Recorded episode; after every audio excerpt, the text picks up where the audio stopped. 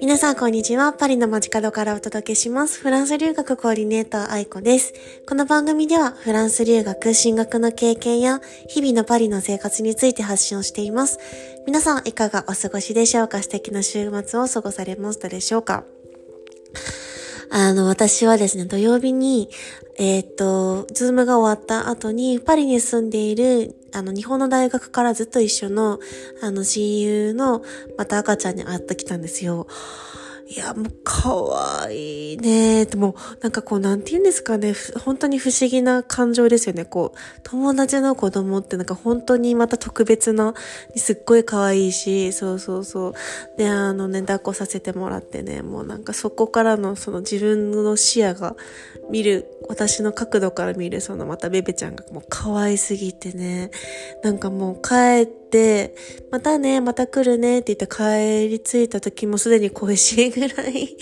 もう可愛くて、そう、可愛いしか言ってないんですけど、そうそうそう、もう本当にね、日仏ハーフのベベちゃんで、もう本当になんかこう、いやもう早くこう一緒におしゃべりとかね、するのすごい楽しみやなって、あの、その子も友達も福岡出身なんですけど、もうめっちゃ九州、九州弁を教えちゃうけんね、とか言ってね、とか言ってなんか普通の日本語喋れんくなったら困るんで、あの、たくさんたくさん日本語教えてあげようと思って、楽しみにしてますね。うん。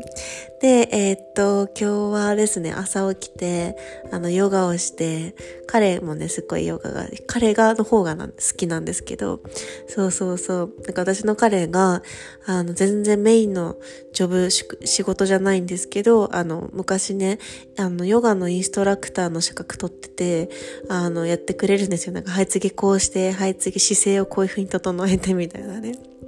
で、いつもなんか私が、あの、やろうって言い始めるんですよね。日曜日の朝なんかヨガして、みたいな風に。で、いざやり始めると結構こう、聞くんですよね。なんか彼がそのチー、チーコングっていうんですかね、中国の、とか、何やったかな、もう一個。あ、なんかちょっと忘れちゃったんですけど、その中国の、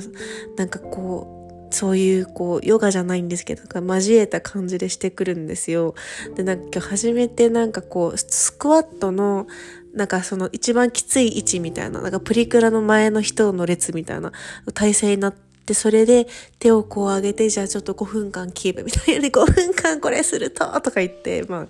全然日本語じゃないんですけど、で、あの、もう5分経ったがすごいきついんですよ、その体勢が。でも5分経った、5分経ったとか言って、なぜけどミニューまだ2分しか経っとらとか言われて、きつい。自分がいつも言い始めるのに、もう自分がいつ、なんかもうきついきつい言ってます。最終的に最後までするんですけど、まあそんなこんなして、で、ご飯食べて、あの、クレープ作りました。なんかちょっとクレープ作りにハマってて、先週から、クレープの日あったから、フランスの、その残りでちょっとまたクレープしようよとか言って、なんか結構上手になりましたよ、私。まあ最初なんかこう、薄く綺麗にこう、均一に、あの、生地作るの下手だったんですけど、そう、何回か、どんだけしおるんやって感じなんですけど、そうそう、今日めっちゃ、あの、うまくできて、なんか、彼の友達とかからも、あ、めっちゃ美味しい、みたいな言われて、もしかしたら、あのね、あの、なんていうの、お世辞かもしれないです。めっちゃ嬉しいと思って、そう、クレープを食べて日曜日を過ごしました。来週からまた明日からすごいこう怒涛のスケジュールなので、ちょっと今日ゆっくり休んで、あの、明日に備えようかなと思っています。はい。あの、今日お話しするテーマは語学学校で得られた財産というテーマでお話しします。えっとですね、土曜日になんか私はよく会っているロシア人の友達とベネズエラ人の友達と3人で、あの、ランチをしてきて、で、この2人は2016年、7年に、あの、当時通ってたパリの私立の語学学校の同じクラスメートだったんですよ。そう。で、あの、そこからずっとこん、最初なんか数年ぐらい通ってなかったけど、またコンタクトがを取り始めてご飯行こうってなって、そうで、やっぱりなんかこう、語学学校で出会う友達って結構国に帰っちゃったりとか、なかなかそんな5年とかいう単位で、あ残る人もあんまいないんで、あの、なんかずっと繋がってる友達がこうやってパリに残ってくれてるのすごい嬉しいなと思うんですよね。で、やっぱこうなんか語学学校行って思うのが、もちろんフランス語も伸びたから、あの、本当にそこはメッシボクなんですけど、それ以上になんかそこで出会った友達がすごい財産だなって思ってて、あの、また別の他の外国、イタリア人と、あの、アンティーガーっていうカリブンの街の英語圏の友達なんですけども、語学学校で出会ってて、もうめっちゃ仲いいんですよ。なんかね、もちろんねネイティブの友達もいるし、すごい仲良しなんですけど、なんかこう、外国人だからこそ分かり合えるフランスに外国人と過ごすとして過ごす大変さとかがめっちゃ共感し合えて、なんかね、それをなんかそうだよね、大変だよねってこう共感してもらえるだけでどれだけ楽になるだろうかっていうのをすごい感じますね。うん。こう、その二人の友達もね、一人はロシア人だから、なんか今すごいやっぱ戦争のことですごい悩んでて大変で国にも帰れないっていう状況なんですけど、そうそう、もうなんか、あの、ロシアに対してすっごい怒っててね、政府に対して。すごいこう、もう家族にも会えない指導とかでってすごい家族、本当に胸が痛くなりますよね、彼の話を聞いてると。やっぱそうやって、こう、語学学校で会う、あの、友達の国籍ってやっぱりこう何か世界で何かニュースがあったりすると真っ先にその友達を思い浮かべる。なんか本当にあの世界が人事じゃなくなったなっていうのはすごい感じます。で、なんかその3人でなんか楽しいのが、そのベネズエラ人の友達とロシア人の友達、私3人とも結構グルメなんか食べるの好きで、なので毎回会うたびに、じゃあ今日は日本食レストランね。じゃあ次はベネズエラレストランね。で、この間土曜日にはベネズエラレストランに行ったんで、え、めっちゃ美味しいんですよ、ベネズエラで。結構なんか、